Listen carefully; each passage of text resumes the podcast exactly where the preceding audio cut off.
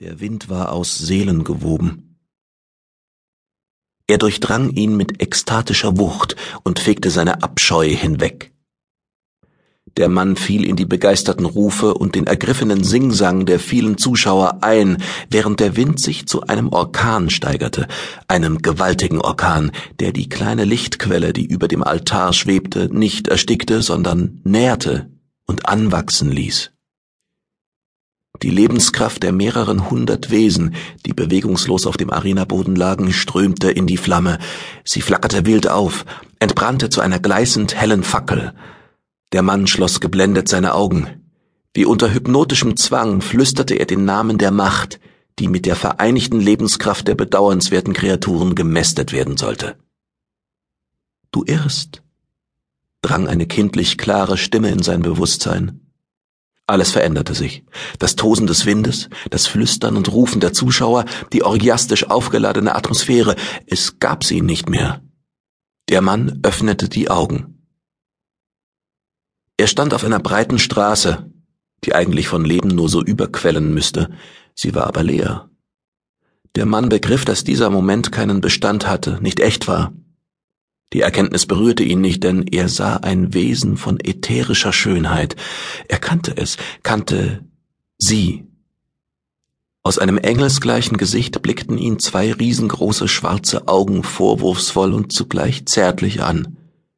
Die Frau bewegte leicht den Kopf, worauf ihr schulterlanges schwarzes Haar der Bewegung mit fast quälender Verzögerung nachkam, als existiere es in einer anderen Zeit.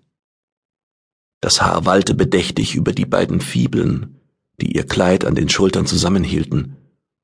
Aus den spiralförmigen, von innen heraus geheimnisvoll glimmenden Fibeln ragte je ein blau-weiß funkelnder, reich facettierter Sternensaphir.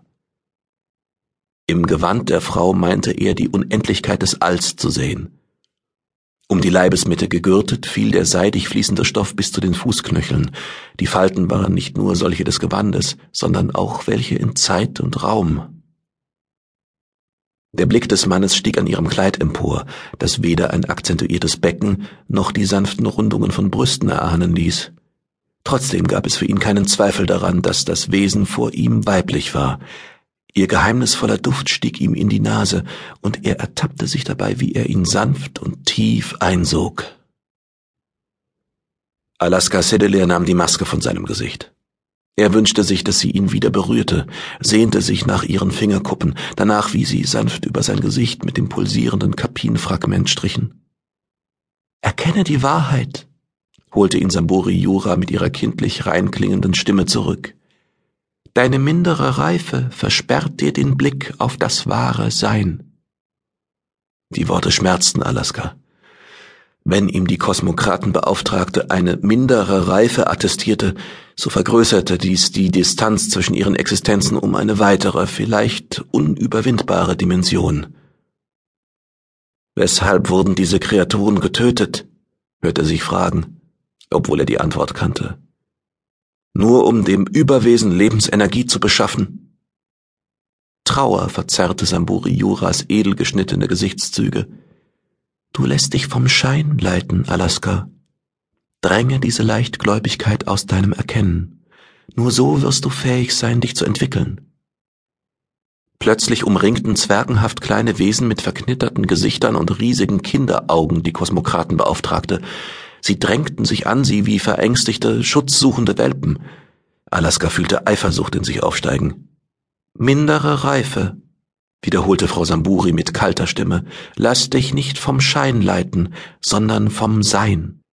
Ich, ich werde mich bemühen. Bemühe dich nicht, tu es. Alaska blickte in ihre Augen. Sie verwandelten sich in endlose Schächte, in die unfassbaren Eingänge der Zeitbrunnen. Plötzlich regte sich Hoffnung in ihm. Ist das mein Weg zu dir? wollte er wissen.